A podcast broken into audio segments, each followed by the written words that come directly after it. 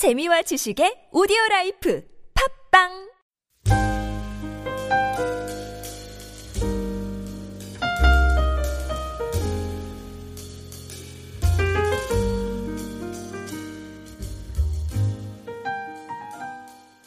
스바냐 선지자는 이제 오늘부터 우리가 이 스바냐에 대해서 이 묵상하게 되는데 스바냐 선지자는 그 출신이 왕족입니다. 왕족. 그래서 오늘 우리가 읽은 이 1절 말씀에 아몬의 아들 유다왕 요시아의 시대에 이렇게 됐습니다. 그러니까 스바냐는 요시아 시대에 활약했던 선지자입니다.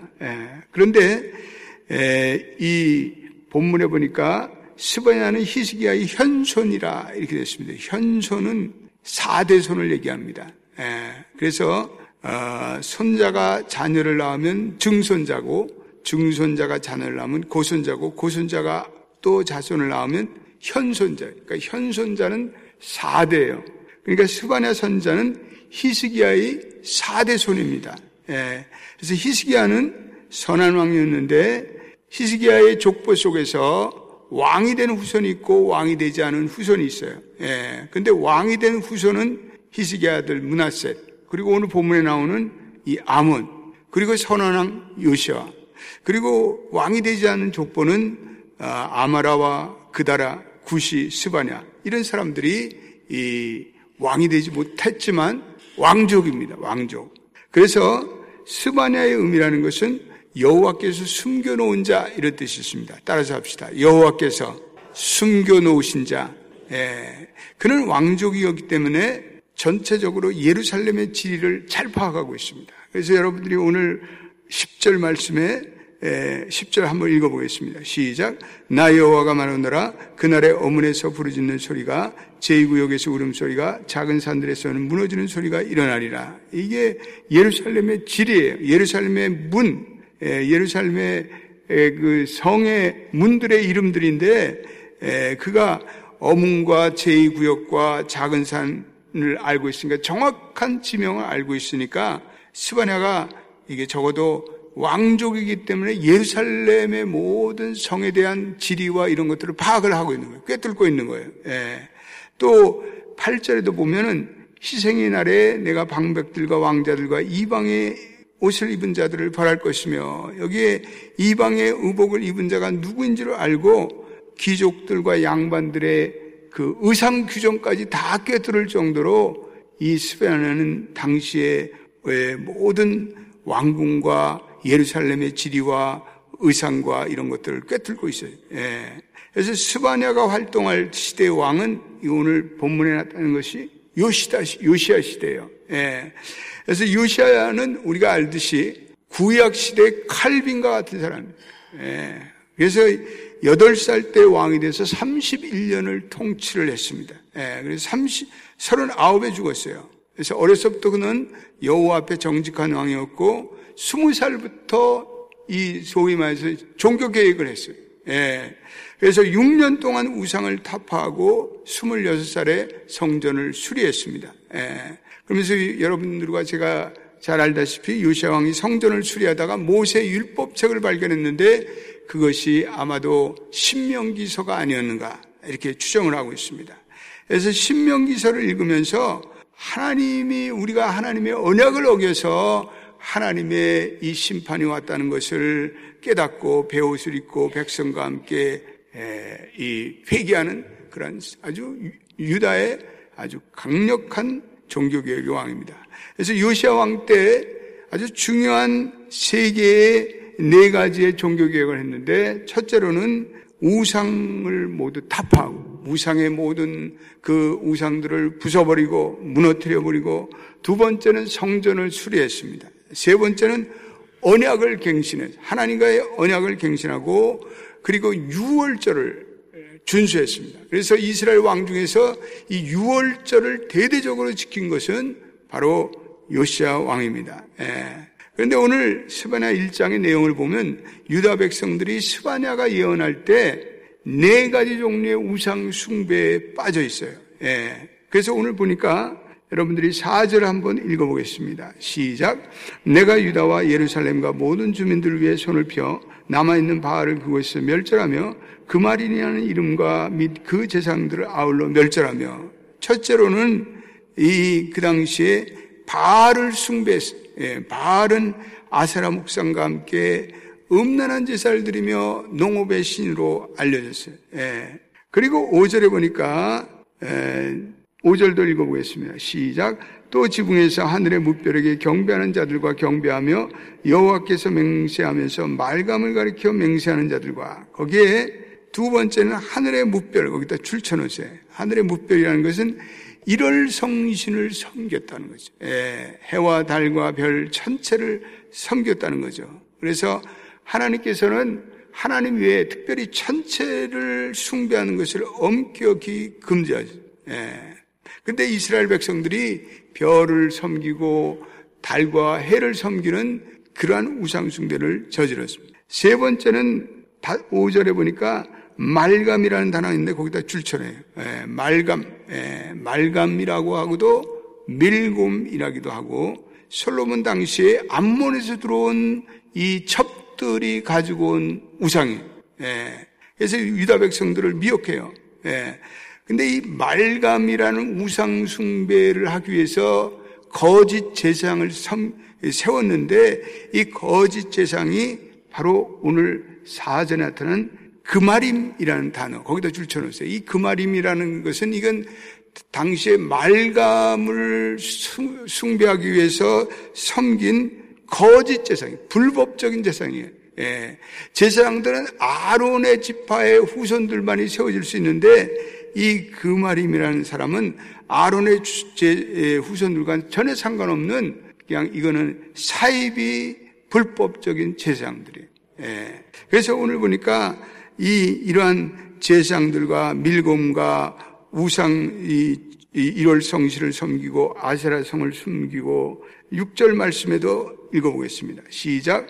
여호와를 배반하고 따르지 아니하는 자들과 여호와를 찾지도 아니하며 구하지 않은 자들을 멸절하리라. 이게 완전히 이신론자들, 예, 이신론자들. 또 하나님이 창조하시고 하나님이 창조하시고 그다음에 하나님께서 그냥 모든 것을 그냥 예, 이그 어, 이 우주 자체에 그냥 맡겨 놓으셨다는 그런 이신론자들. 그래서 여호와를 배반하고 따르지 않고 찾지도 않고 구하지도 않은 자들 이런 네 가지 형태의 우상 숭배가 있었어요. 예. 그런데 요시아 왕이 스무 살 때부터 우상 숭배를 시작해, 우상 숭배를 격파해 가지고, 그래서 오늘 스바냐 선자가 증거한 메시지 오늘 그 가장 중요한 메시지의 핵심은 여호와의 날. 네. 그래서 8절과 7절, 7절 우리 읽어보겠습니다. 시작. 주 여호와 앞에서 잠잠할지어다. 이는 여호와의 날이 가까웠으므로 여호와께서 희생을 준비하고 그가 청할 자들을 구별하셨습니다. 그 여호와의 날인데 여러분들이 줄을 쳐놓으세요. 여호와의 날. 스바나 선자가 증거하는 핵심 컨셉은 여호와의 날이에요. 예. 하나님께서 유다 백성들을 우상 숭배로 인해서 심판하실 날이 여호와의 날이에요. 여호와의 날. 예. 이 오늘 읽지 않았지만 14절과 15절에는 여호와의 큰 날이다.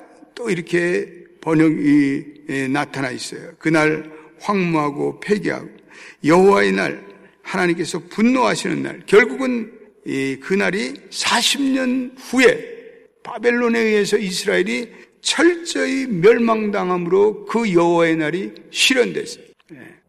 그런데 이 우리가 이 여호와의 날이라는 이 본문의 여호와의 날은 역사적인 시련에만 끝이지 않고 이 여호와의 날이라는 것은 종말론적인 날을 의미해요. 이 날은 앞으로도 온다는 거죠. 성경은 항상 이중적인 예언의 메시지를 우리에게 전하고 있어요. 예, 여호와의 날이라는 것은 바벨론에 의해서 예루살렘이 멸망하는 날뿐 아니라 하나님께서 심판한 날이 반드시 다가오고 있다. 예. 스바냐서의 어떤 의미에서 우리에게 주시는 메시지, 스바냐서의 메시지는 당시의 이스라엘 백성들에게만 주시는 메시지가 아니라 여전히 우리들에게 주시는 메시지. 그래서 종말의 날을 준비하라는 거예요.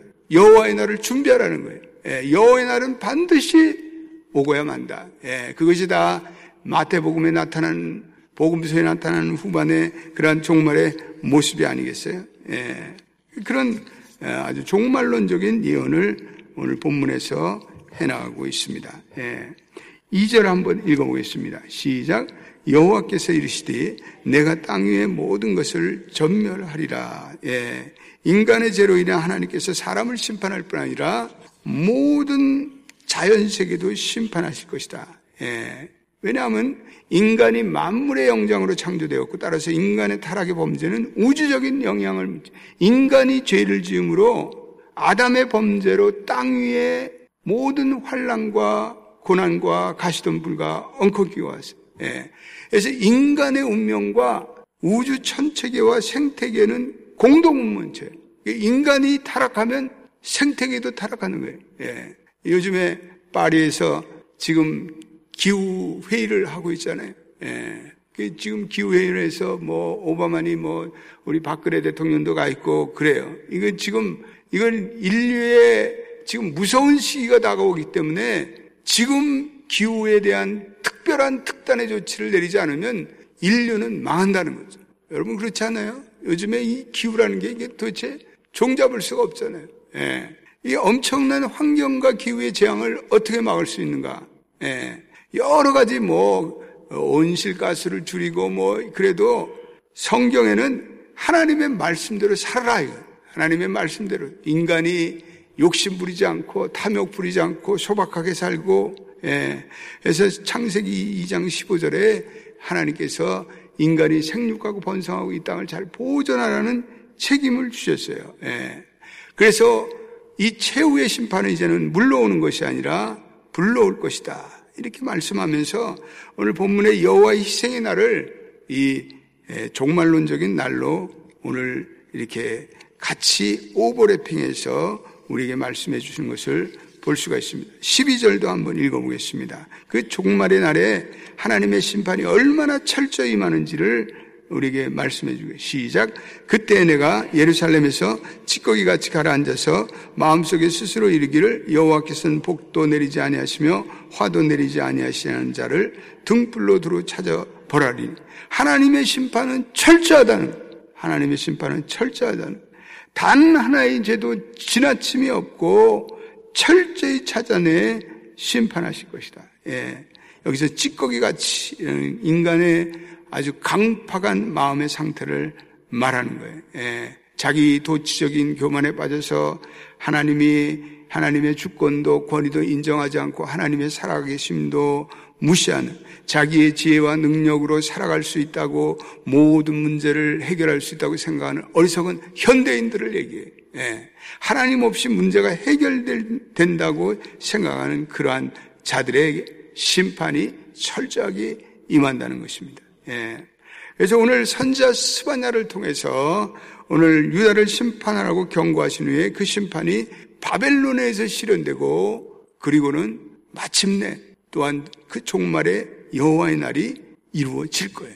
예. 우리는 그 종말론적인 의식을 가지고 살아가는 것이 저와 여러분들이 예. 우리가 대강절을 맞이해서 다음 주에도 제가 종말론적인 말씀을 드리겠지만 우리가 이 대강절을 맞이하면서 주님께서 처음 오신 초림과 같이 재림하시며 그리고 그 종말이 완성될 것이라고 우리는 믿는 신앙을 가져야 한다는 거죠. 그래서 하나님의 말씀은 1.1획도 변함없이 이루어진다는 거예요. 예. 유다인들이 유대인들이 하나님의 말씀을 몰라서 심판받은 것이 아니라 그들이 알고 있었지만 실천하지 않았어요. 실행하지 않았어요. 적용하지 않았어요. 예. 그래서 그들은 하나님의 심판을 자초하고 말했어요. 오늘 우리가 이 스바냐의 본문을 통해서 첫째로는 우리가 말씀을 알고 있을지라도 말씀을 행하고 말씀대로 살고 말씀대로 실천하지 않으면 소용이 없다는 거예요. 그건 모래 위에 지은 집과 같다는 거예요.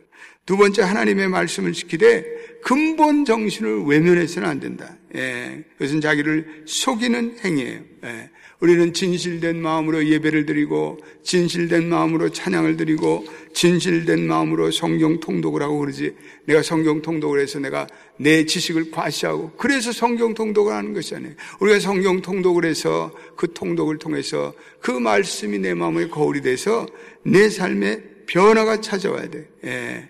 이게 모든 자들은 하나님의 심판을 결코 피할 수 없다.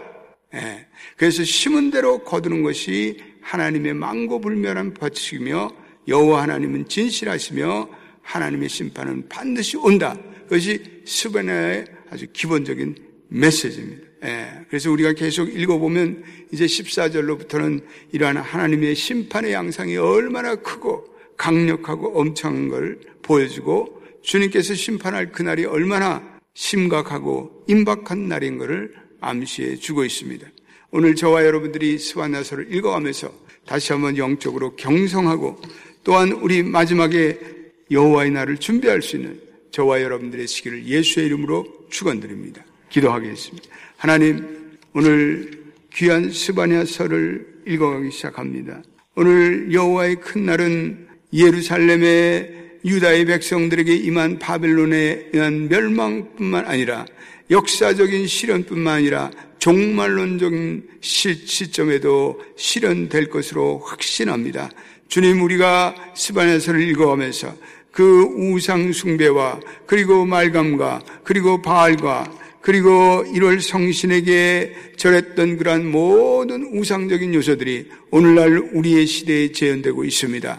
오늘 하나님을 멸시하고 하나님을 구하지도 않고 여호와를 찾지도 않고 여호와를 배반하고 따르지 않는 자들이 오늘 현대인들입니다. 오늘 주님 주님께서 예언 말씀하신 여호와의 큰 날 그리고 여호와의 희생의 날 여호와의 날이 반드시 도래하리라고 믿습니다. 우리는 오늘도 우리의 의식을 우리가 깨어 오늘 촛불을 들고 그리고 예수님의 재림을 준비하는 그러한 자세로 살아가는 우리 연합교회 성도들이 되기를 원합니다. 오늘도 이 말씀이 이루어질 것을 믿으며 종말의 날에 여호와의 날을 준비하는 종말론적인 믿음으로 종말론적인 신앙으로 살아가는 저희 모두가 되게 하여 주시옵소서. 우리 이 시간에 한번 통성으로 기도할 때 주님 스바냐서에 말씀하신 여호와의 날은 그 역사적인 날뿐 아니라 종말에 이루어질 날임을 생각하며 주여 오늘도 스바냐 선자의 말씀에 귀를 기울기를 원합니다. 그 분노의 날, 환난과 고통의 날, 그 날이 반드시 다가오며 그들이 범죄하였기 때문이라 그 말씀을 오늘 생각하며 주여 오늘도 하나님께서는 들을 기 있는 자에게 문하셋과 아문에게 말씀하신 것이 아니라 들을 만한 귀를 가진 마음을 가진 요시아에게 스바냐를 통해서 말씀하셨는데 오늘 이 아침에 들을 기가 있는